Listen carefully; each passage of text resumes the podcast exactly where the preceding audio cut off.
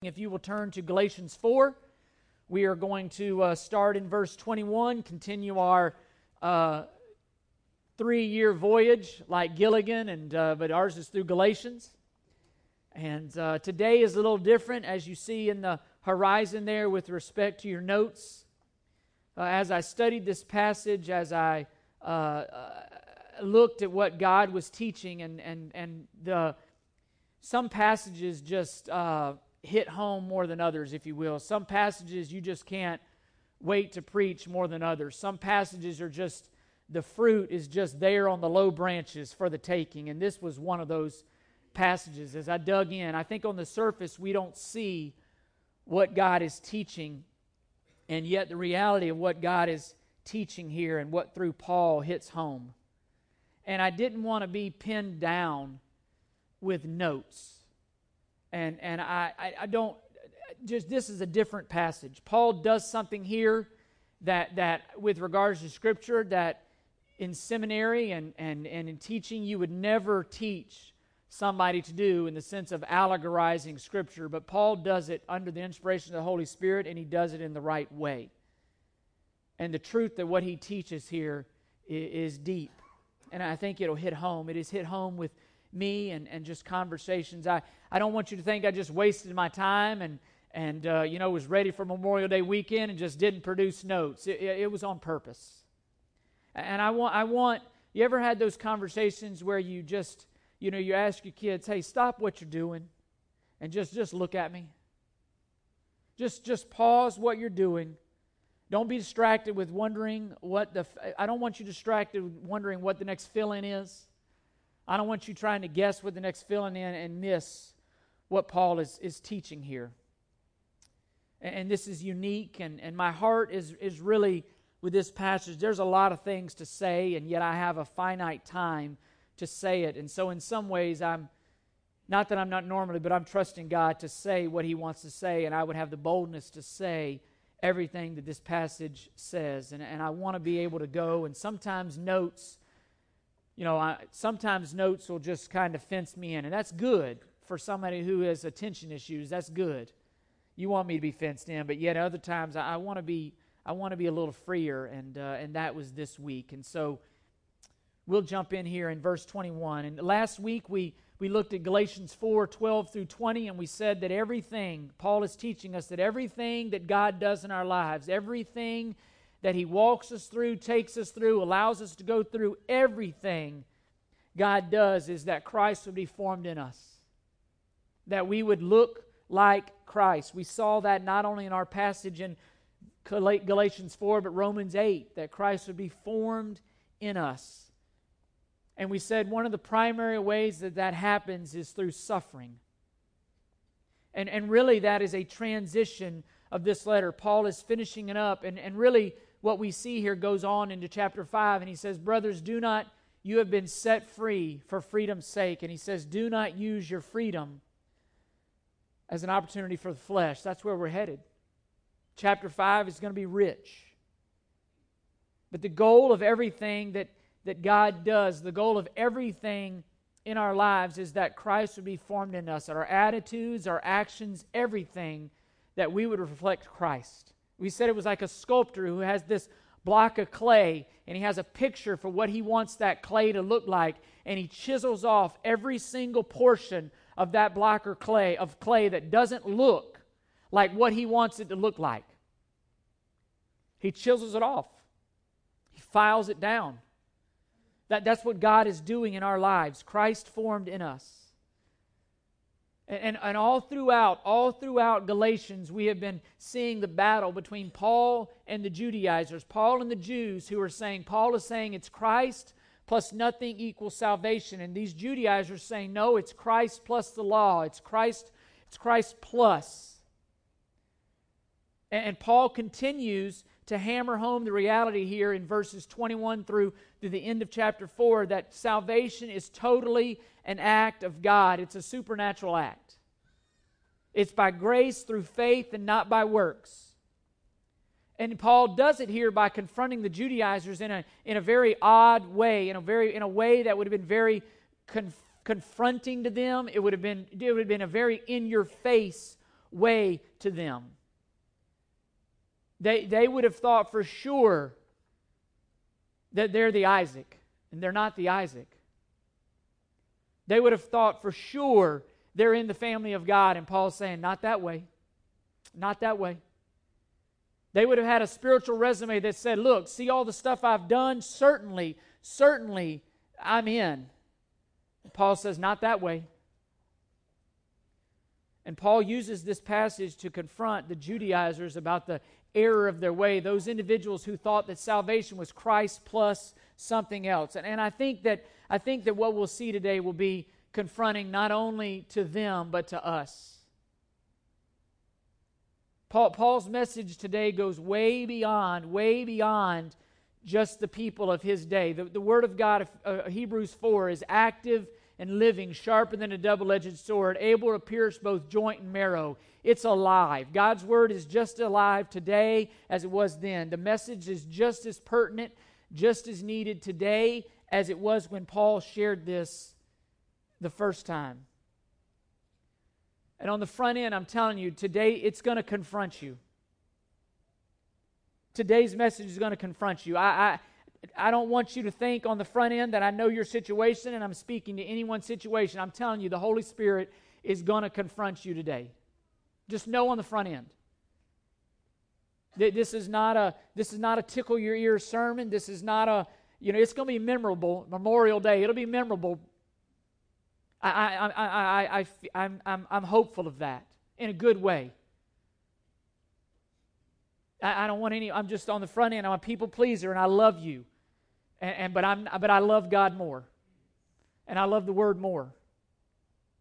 And if we're honest with ourselves, what we see here today is going to be difficult for a lot of us to swallow if we're honest with ourselves.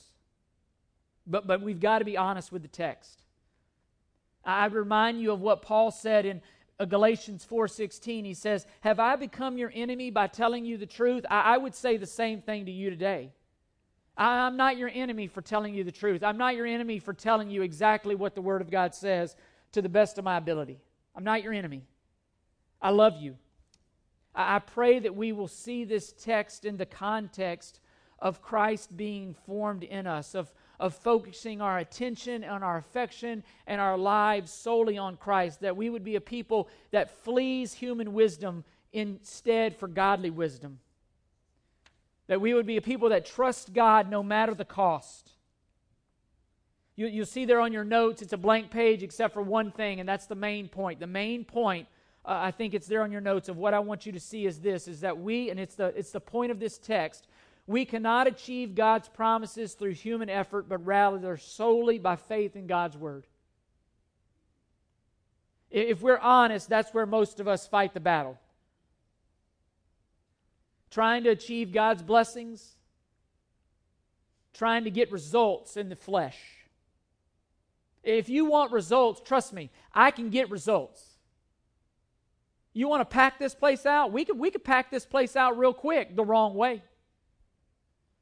We can offer the coolest music. We can give you a light. We can do everything that your flesh wants, and we could pack churches out. But that's not the point. We, we can get results. You can get results in your life from human effort. You're smart people, you're skilled people. You can get results. You, you can get what you want to get, and you can even do it in a culturally acceptable, looks real good way and all the while miss what God really wanted to do, what God was teaching. And that's the story we see today. Look, look, in, look in verse 21 with me. Tell me, you who want to be under law, do you not listen to the law?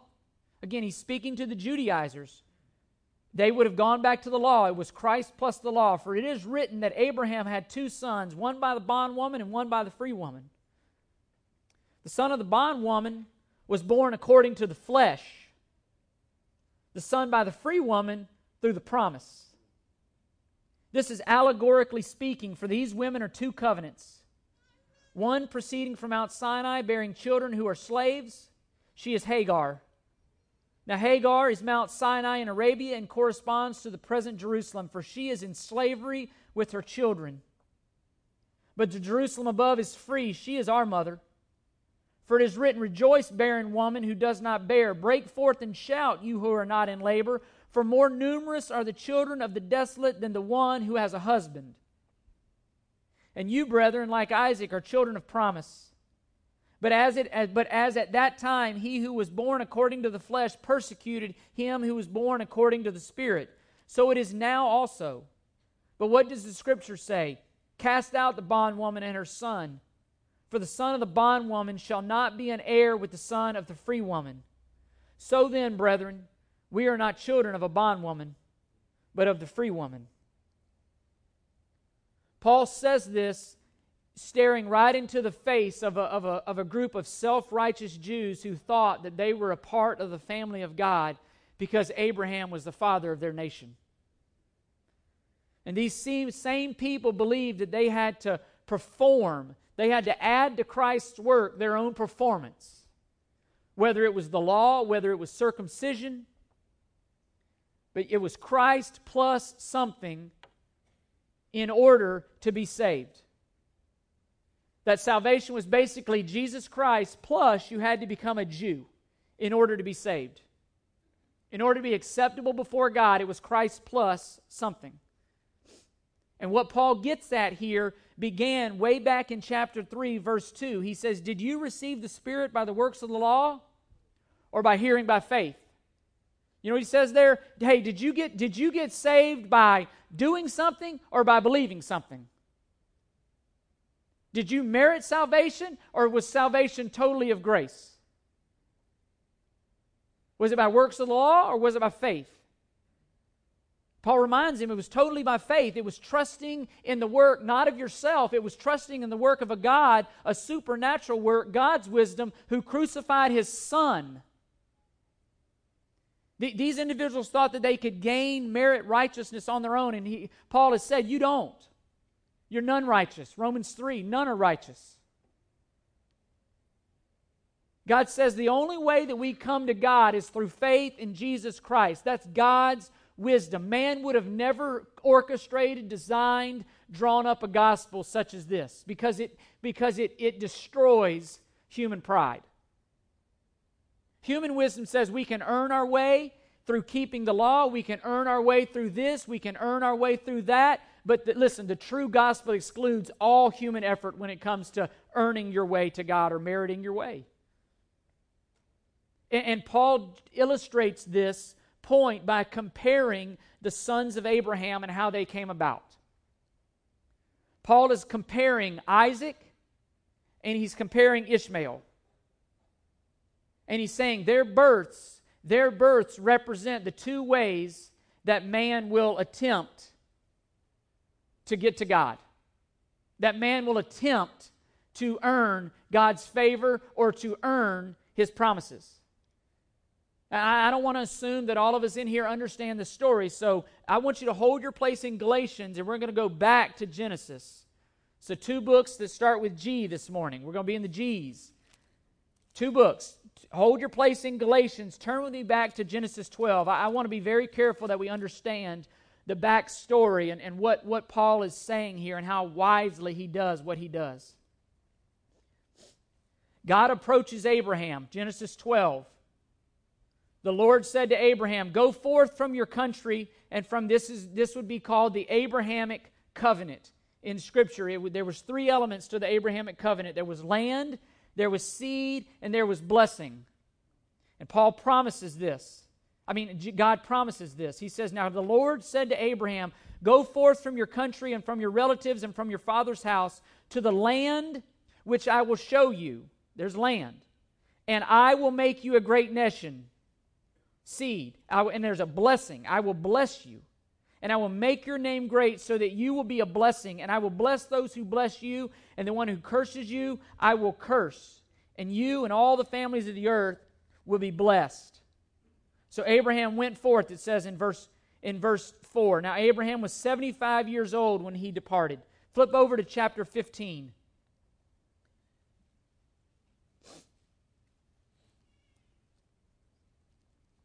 Abraham is promised here a son. You know, in order to, in order to be a blessing to an in order to birth a nation, in order to be a, a blessing, you, you need to start with one son at least. And Abraham has none. He said, Look at verse 2. O Abraham said, O Lord God, what will you give me since I am childless and the heir of my house is Eliezer of Damascus? And Abraham and Abram said, Since you have given no offspring to me, one born in my house is my heir. Then behold, the word of the Lord came to him, saying, This man will not be your heir, but the one who will come forth from your own body shall be your heir. And he took him outside and said, Look toward the heavens and count the stars, if you are able to count them. And he said to him, so shall your descendants be. Then he believed in the Lord and reckoned it, to, and the Lord reckoned it to him as righteousness. God chooses to bless Abraham totally by grace. Promised that he would provide Abraham a son totally by grace through the whole world, a son through whom the whole world would be blessed.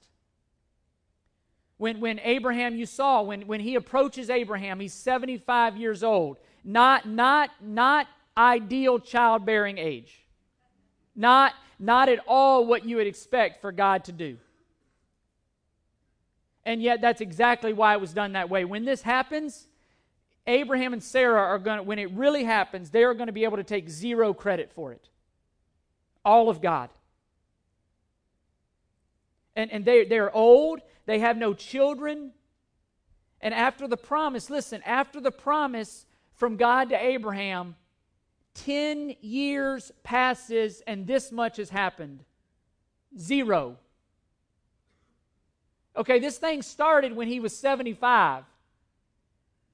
Now he's 85. Not only is he 10 years older, Sarah is 10 years older. Sometimes we like to fool ourselves and think we don't age with our husbands. We both age at the same rate. She's older, he's older. Uh, imagine, imagine you're already old. God has given you a promise. Ten years later, zero, zero, nothing has happened. Urgency starts to set in. You know, if ever that biological clock was ticking, it's spinning at a rapid pace. I mean, that biological clock is ticking. You got this wonderful promise hanging out there from God, a wonderful promise. A son. You're going to have a son, and you're going to, he's going to be a blessing to the whole world. Your descendants are going to be as numerous as the stars in the sky. Ten years passes, and you've got nothing. What do you do? The question you're asking is how long do we wait? What's going on? We've been there. All kinds of scenarios pass through our minds. Look, look at Genesis 16. Genesis 16, 1 through 3. This is how Abraham and Sarah responded. Now, Sarai, Abram's wife, had borne him no children, and she had an Egyptian maid whose name was Hagar. So Sarai said to Abram, Now behold, the Lord has prevented me from bearing a child. Please go into my maid. Perhaps I will obtain children through her. And Abraham listened to the voice of Sarah. Hello. Hello. Sounds like the Holy Spirit to me. I like it. Let's go. After Abram had lived 10 years in the land of Canaan, Abram's wife Sarah took Hagar the Egyptian and gave her to her husband Abram as his wife. He went into Hagar, she conceived and when she saw that she had conceived, her mistress was despised in her sight. You see how Abram and Sarah, Sarai at the time, you see how they responded to waiting? Sort of, sort of the same way that you and I like to respond to waiting. Concoct our own plan, do our own thing. Hey, you know what? I can, I, am I'm, I'm slick. I can make things happen. If it's just a son, I can get you a son, Abram. You want a son? I, I can get son. You results. I can get some results. I got this woman over here. I got this Egyptian maid servant, Hagar. Why don't you go have a child with her and she'll be my son? And, and, and the verse 2 is the key in Genesis 16. Abraham listened to the voice of his wife. Now, don't take that too far, men. I'm telling you, the voice of his wife, the problem is this the voice of his wife contradicted the voice of God. And if the voice of our wife contradicts the voice of God, sorry. Wives, if the voice of your husband contradicts the voice of God, sorry. You don't submit to that. You submit ultimately to God. And God had given Abraham, or Abram at the time, and Sarai, they had not had their names changed yet, a promise. And God's not acting on their time schedule. God's not doing things as quick as they think He ought to be doing things. You know what they say? I'll just take matters into my own hands. Human wisdom kicks in and says, Hey, I'm a smart guy. I know how babies are created. Look, hey, here's this woman over here. Let's get a baby. Let's get this thing going. Human wisdom kicks in and says, You know what? I can accomplish God's plans my way. I can achieve God's blessings my way. I can get God's promises and the fruit of his promises through the flesh. I don't need to wait on God. I don't need to wait for God to do what he says he's going to do. I don't need to wait. I don't need to be patient. I got I got skills. We can make this thing happen. And we think that we can achieve the same goal through human effort that God wants to do through his grace and that he wants to do alone. And again, like any good husband, Abraham, Abram listened to his wife. He sleeps with Hagar. Hey, we got a son. We'll name him Ishmael. They got their son, they got the results. They got results. What's the problem? Look at verse 15 of chapter 16. It tells so Hagar bore Abram a son, and Abram called the name of his son, whom Hagar bore, Ishmael. Abram was 86 years old when Hagar bore Ishmael to him. You, you'd think, you, you know, human wisdom says, oh, that was miraculous in and of itself. God must be in this. No. No. God's not interested in results, He's interested in faith. He's interested in waiting. Those who wait on the Lord will renew their strength. They will rise up like eagles. It's waiting. And if we're, if we're honest, the hardest thing for us to do is to wait. The hardest thing for us to do is submit for God to do things His way. Because we've all been there where God is not acting quick enough.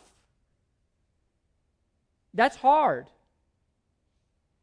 And, and you, from Abram's perspective, he, everything seems fine now. He got the results he needed an heir, he's got his son. And you know, we're all we're all prone to that. Look, just because we get good results doesn't mean that God's in it.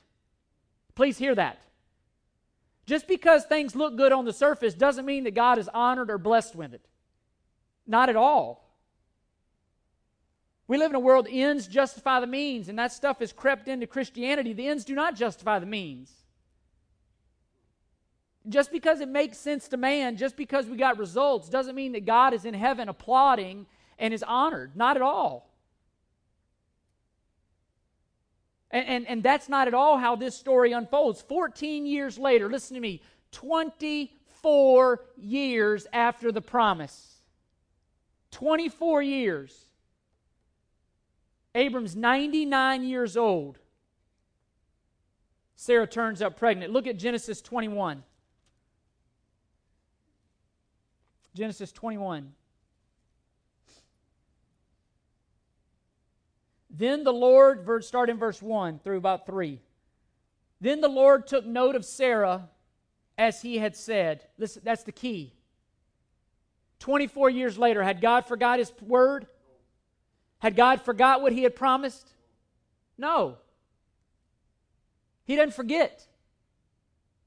I, I was, I was reading, uh, I, uh, I, think it comes up in the notes later. I think I threw it in the notes later. Numbers 23 19 yesterday. It, it, it, just, it just hit me in the face. God, God did not forget his word, he did not forget. 24 years later, he still remembered what he had promised. Still remembered. Sarah turns up pregnant. So the, the, and he and the Lord did for Sarah. Look what he says, as he had promised. So Sarah conceived and bore a son to Abram at his old age at the appointed time of which God had spoken to him. Abraham called the name of his son who was born to him, whom Sarah bore to him, Isaac. God did exactly what he said he would do, but he did it according to his timing. Why? So that he could get the credit. So he'd get the credit. 20, 25 years later, 25 years later, God fulfilled his promise. God's wisdom over human wisdom. Listen to me, we serve a God that's going to keep his word no matter how long it takes. And sometimes he's going to orchestrate circumstances in my life, in your life, that are going to take us to the end of ourselves so that we have no one to applaud, no one to praise, no one to give the credit to other than God. Why? Because you and I are glory robbers and we love to take credit for things that we don't need to take credit for. And He's going to take us to the end of ourselves and we're going to wait. I mean, think and think for think for just a moment, just hypothetically. This can be dangerous, and my wife would tell you I hate it when people do this, but I'm gonna do this right now. Doesn't always make for good theology, it makes for good preaching. Can you imagine how Abram felt when he held Isaac in his hand? You think, you think he might have felt like, yeah, probably should have waited. That thing with Hagar might not have been a good idea. You ever been in a situation you felt like that? You circumvent God, you jump to your own means, you do all this stuff, and then all of a sudden God does exactly what he's like. I mean, look, look back. I mean, in Gal- look back with me in Galatians four, real quick. That, that's exactly what Paul is saying in verses 21 through 23. He's saying, look, these are two covenants. One, one, got the, one got the promise by the flesh, the other is a received the promise by faith. One child is, I'll take matters into my own hands and I'll get results. I'll work my way to the promise in the flesh. The other is, I'm going to have to rely on God to be God and fulfill His word and do exactly what He said. You have Ishmael, who was born according to natural processes. He says, according, verse 23, the, but the son of the bondwoman, that's Hagar, was born according to the what? The flesh. The other son, Isaac, totally supernatural. All of God. Ishmael, human effort. Isaac, faith. Ishmael, a human attempt to gain God's promises and favor. Isaac, faith. You, you, you, see the, you see what Paul is doing here faith versus works. Are you going to trust God or not? That how it ties into the whole letter. You, you can do what you want to do and think you're getting to God, but listen to me. You only come to God through faith and faith alone. Isaac came to Abraham and, and Sarai, or Abram and Sarai, simply through faith. Faith. And the question, the question is this will we trust God? Will, will we come to God on His terms alone? Will we wait no matter how long it takes? Or will we try to pass off God's promises and achieve them through our own effort? And will we try to pass those off as, oh yeah, God, God bless? No, He's just that good. But He's not honored over here. You, you see throughout the Bible, God blessed Ishmael and, and Hagar. He, ble- he, he, he blessed them. Why? Because Abraham. He blessed them. He's just that good. But that was not the child God promised. That's not the means through which he wanted to work. And he didn't. And, and Abraham and Sarah, so, listen to me, hear me, they dealt with the consequences of that. Ishmael persecuted Isaac his whole life not to be, I mean, not to go get sidetracked. And you do understand that, that through Ishmael, Islam, all these people over here in the Middle East, that's through Islam, that's through Ishmael. You see what happened. You see the fighting. They, they're still persecuting the Isaacs. Ishmael is still persecuting his brother Isaac. All because you simply took matters into your own hands. Take matters in your own hands. I got results. Yeah, you got devastating results eventually. I mean, are we going to live our lives on our own terms? Are we going to trust God? It's interesting in Genesis 17. Turn back, I mean, turn back to Genesis 17. Start in verse 15. Interesting what, what, what Abraham says here. Then God said to Abraham, As for Sarah your wife, you shall not call her name Sarai, but Sarah shall be her name. I will bless her, and indeed I will give her, I will give you a son by her. Then I will bless her, and she shall be a mother of nations. Kings of peoples will come from her. So you see, God's saying, look, this other child is not the, not the way. Look what Abraham does. Abraham fell on his face and laughed, said in his heart, Will a child be born to a man 100 years old? And will Sarah, who is 90 years old, bear a child? L- l- listen to what Abraham says. This is so human nature. Verse 18 Abraham said to God, Oh, that Ishmael might live before you. But God's, you know what he's saying? I got a son. I got a son. See the results, God? Just bless the results. You, you, you're off the hook, God. I got a son. I got it. I, I took matters into my own hands, God. I got results. He says, "Oh, that you would that you would Ishmael would live," but God said, "No, no. But Sarah, your wife, will bear a son, and you shall call his name Isaac, and I will establish my covenant with him for an everlasting covenant, and, and his descendants will be." As for Ishmael, I have heard you. Behold, I will bless him, and I will make him fruitful and multiply. You, he shall become the father of twelve princes, and I will make his nation great. But my covenant I will establish with Isaac, whom Sarah will bear to you at this season next year.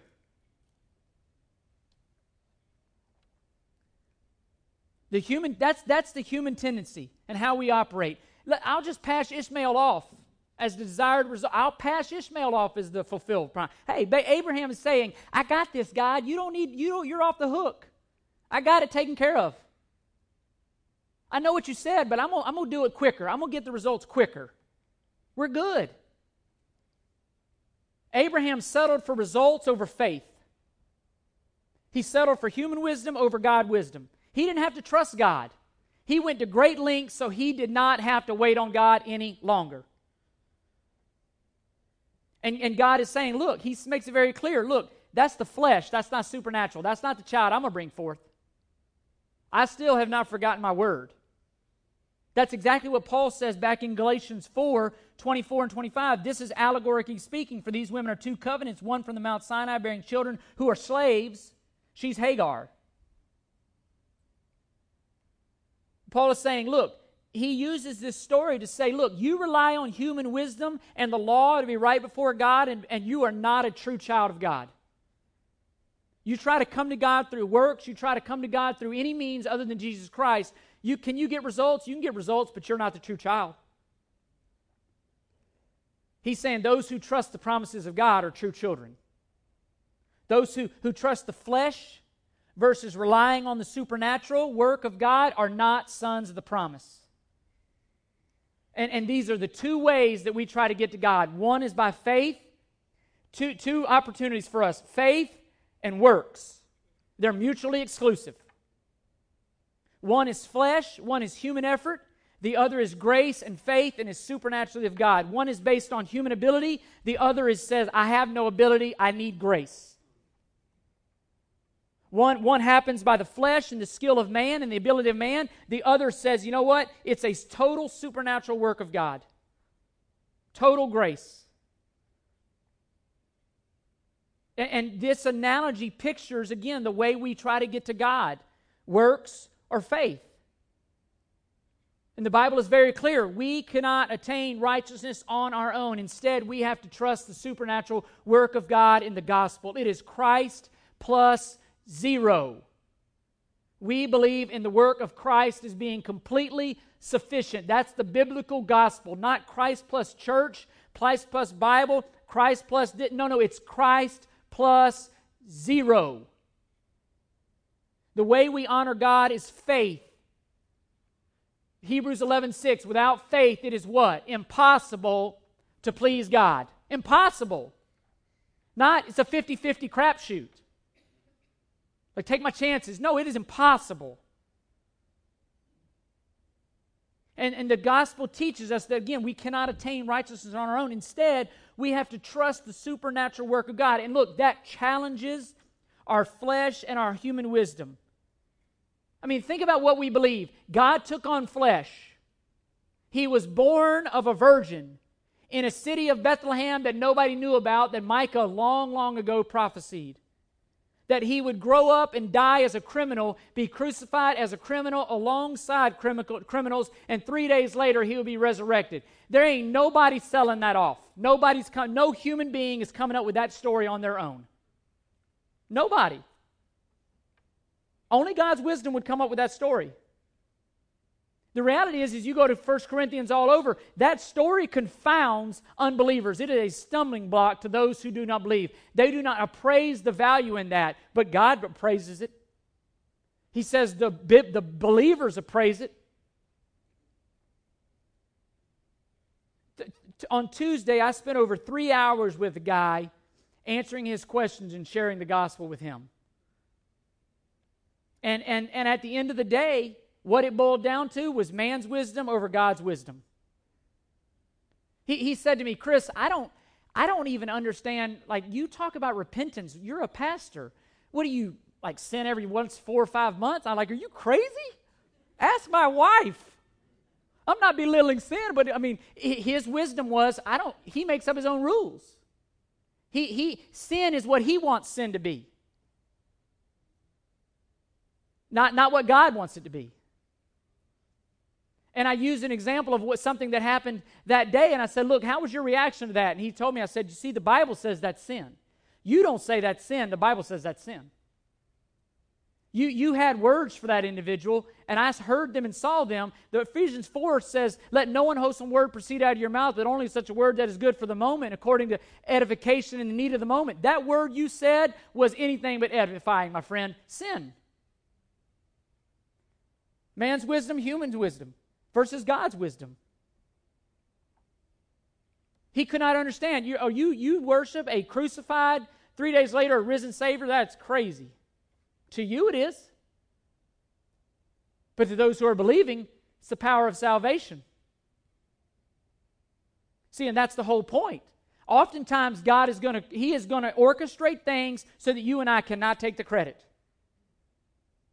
And God used what was despised in the world's eyes. He took a barren woman named Sarai and he brought forth a child. Listen, to not have a child at 85 was humiliating at best. That was not a good thing in that day. God took that which was barren, that which was set aside by the world, and God again, listen to me, one day, you know what He would do? God would take another barren woman named Mary. She's very young. She has no husband. She's barren for a reason. And God would look back to Genesis 12 and Genesis 15 and say, you know what? I not only do I remember what I told you 24 years ago, Abraham, I remember what I told you hundreds and hundreds of years ago, and I'm going to fulfill my promise. And God worked through a young barren woman, a virgin named Mary. And through Jesus Christ, all the nations would be blessed by trusting Christ alone for the forgiveness of your sin. And what Paul is saying is this only God, only the God of this Bible, different than every other religion in the world, only the God of this Bible brings salvation to barren people. Sarah and Mary could not produce a child on their own. Sarah was too old. Mary was not married. She had no husband, both of them barren. Paul is saying it's the same for you and it's the same for me regarding salvation. We are barren. We cannot produce righteousness on our own. We cannot get to God on our own. We are utterly barren. And salvation, listen to me, salvation is, is an immaculate conception in of itself. It's a new birth. Just see John 3. God producing something in us that we could not do on our own. That's how God works. And His wisdom is different from ours. But it's interesting in Galatians, Paul takes it a step further and he, he reiterates that. He says exactly what I just said that God only saves the barren. Why? Because only the barren will cry out to God and recognize that they're incapable of saving themselves. This man that I spoke to, he had his own theology, he had his own thing worked out. You know, after three hours, I just said, hey, you know what? I pray that the God of this, I pray, that, I, I said, the God of this world, 2 Corinthians 4, has blinded your mind and your heart to the truth. And I pray that God will take the scales off your eyes. Because salvation, I told him, salvation is a supernatural act. I'm not here to convince you. I'm not here to convert you. I'm simply here to give a defense for the hope that is in us. For three hours, I answered his questions. He didn't get saved. That's not, hey, listen, that's not my job. My job is to give a defense. My job is to present the gospel. My job is to throw seeds on the ground. Man, man, some plant, some water, but guess what? God causes the growth. That's 1 Corinthians 3. James 4 6 says God opposes the proud and he does what? He gives grace to the who? The humble, the barren. The barren. Those that say, you know what, I realize I can't do it on my own. See, the proud think that they can get to God on their own terms, that they deserve salvation, that they could work their way to God. Do you understand how low you bring God if you think you can work to Him? You're crushing His righteousness. You're, like Abraham trying to produce a child your own way, results over faith. And in the world's ways, see, God's gospel is so different. In the world's ways, only those who are fertile are blessed. The morally clean, the upright, the ones who are good, come from good families, come from the right lineage. You grew up in church, although that's who gets saved according to the world. That's how man would have drawn it up. And God says, No, no, no, I'm going to take the barren.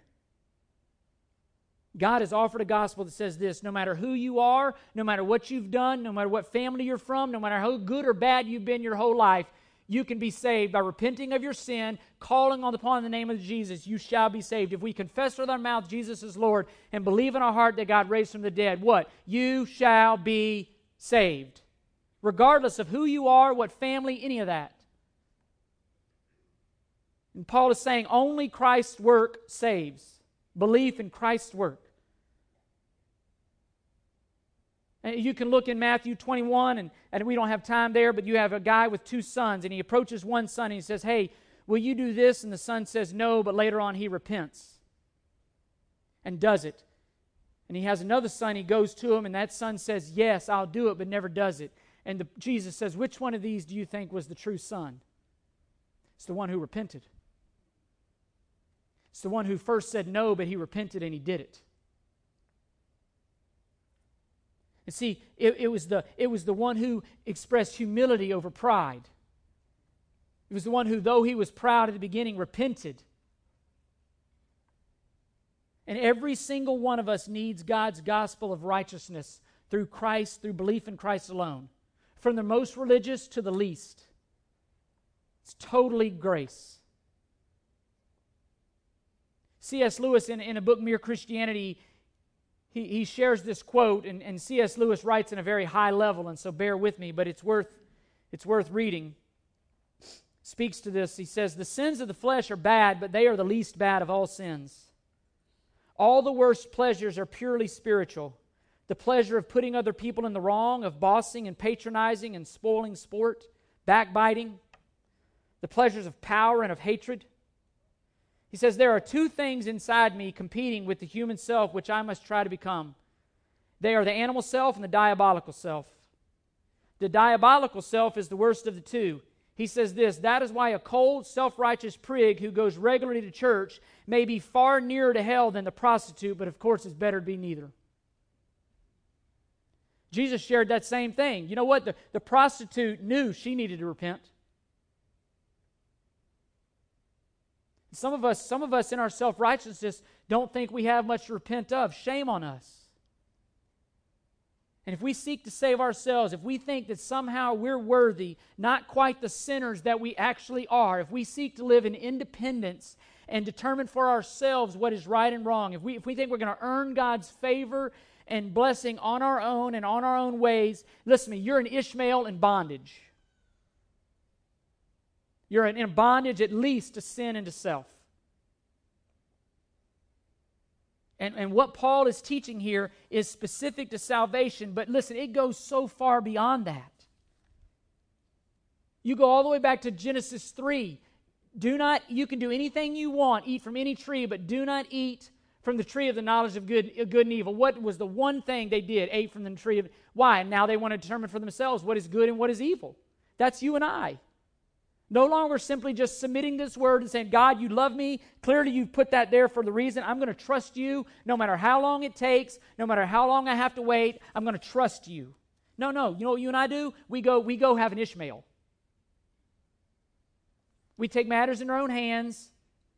We think that we can get God's blessing on our own, that, we can, that He's impressed with results, and we sleep with Hagar. We choose our own way, and we rely on our own capabilities, that we, we work to earn the favor of God. And again, the, when I, as I thought about this, Paul is specifically talking to, to salvation here, but, but the application of this goes so far beyond just salvation. The, the reality is this what Abraham and Sarah did with Hagar would have been socially acceptable in that day. It is not as grotesque as you would think today. It, it would have been legal or custom in that sense to have a child that way. And, and the reality is, is the Bible gives us time and time again examples of what the devastating results that happen when we take matters into our own hands, when we try to just get results and we set aside what God has said and we do our own thing because human humanly speaking it seems wise. In 1 Kings 11 1 through 13 Solomon takes many many wives. He ends up taking Egyptian wives for military purposes. Sounds good on the surface. He, he's saying, I'm going to do this because I'm going to protect my people. Takes all these extra wives. The problem is in Deuteronomy 17, God said, Don't do that. Don't take foreign wives. Why? Because they're going to lead your heart away from me. And guess what you see right after in verse in, in 1 Kings 11? Solomon's heart is led away. On the surface, you are a great military leader. That is great. We're safe, dot, dot, dot. The problem is God said, don't do that. Because God said, I'll defend you, I'll protect you. In 1 Samuel 13, you have, you have Saul. He's sitting there on the front uh, lines of the battle, and, and somebody needs to make a sacrifice. And you know what? Samuel's nowhere to be found.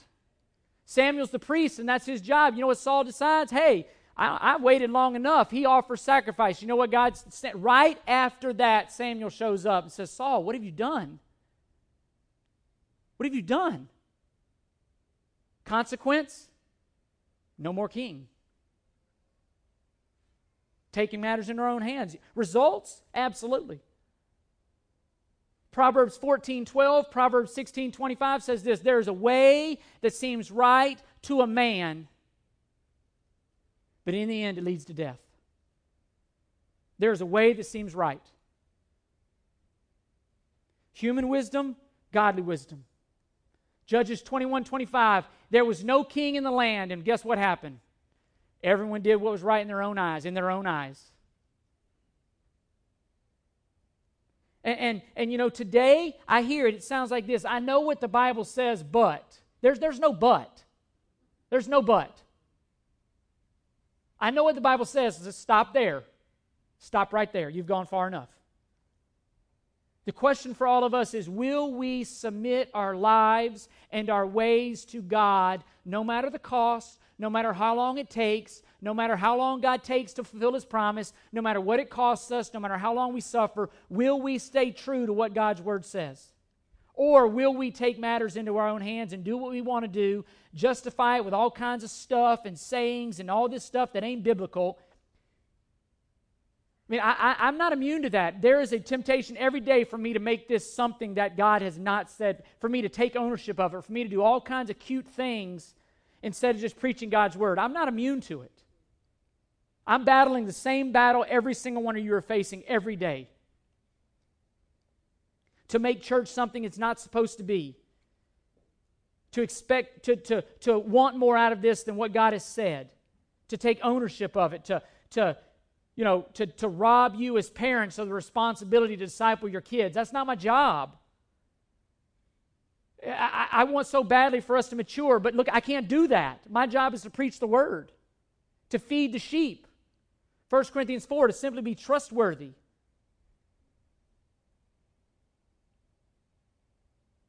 You know, and, and again, the, the illustration, the, the application rather, this goes to things that are, you know, our materialism, are, are where we spend our time, debt, divorce, sports. It, it, it, speaks to all of that. Will we simply trust God's word or will we take matters into our hands? I know what the word of God says, but if I don't do this, this won't happen. I, that's worldly wisdom.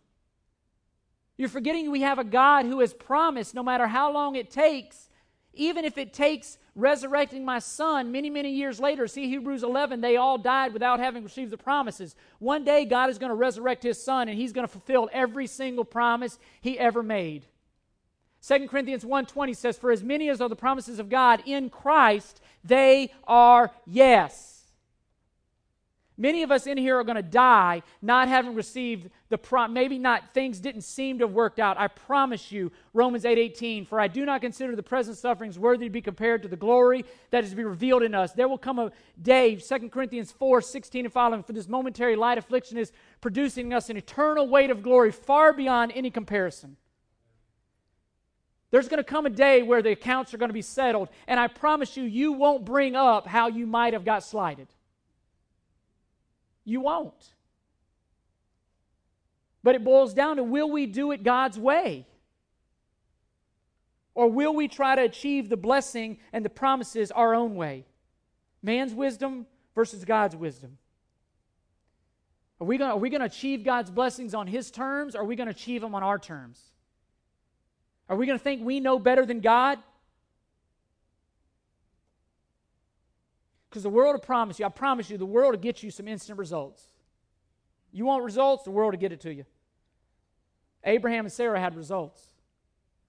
And it caused chaos. When we take matters into our own hands, listen to me chaos.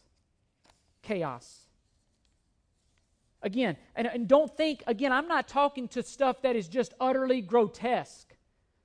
I'm talking about things where you look around and everybody's doing it and it's okay. The problem is it doesn't honor God. The problem is God's word said not to do it. Students in your schools, it doesn't matter if everybody's doing it.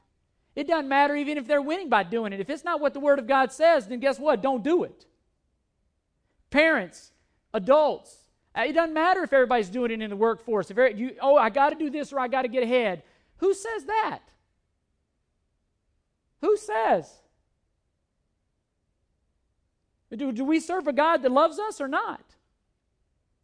Do we serve a God that says, Look, I'll take care of all your needs. I take care of the lilies of the field. I take care of the birds of the air. Are you not more precious than they are? That's worldly wisdom. That's called justification. It doesn't matter who else is doing it. 1 Corinthians 10 speaks to that. We don't make decisions based on what's pragmatic or profitable. Paul says all things are lawful, all, but not all things are profitable. He says all things are permissible, but guess what? Not all things bring glory to God.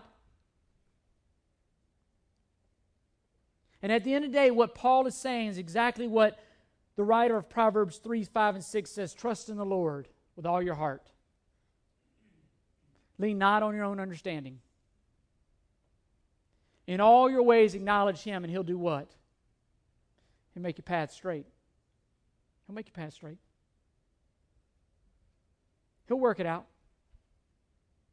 He'll work it out. I promise you, He'll work it out. His character demands that He'll work it out. It may take you 24 years.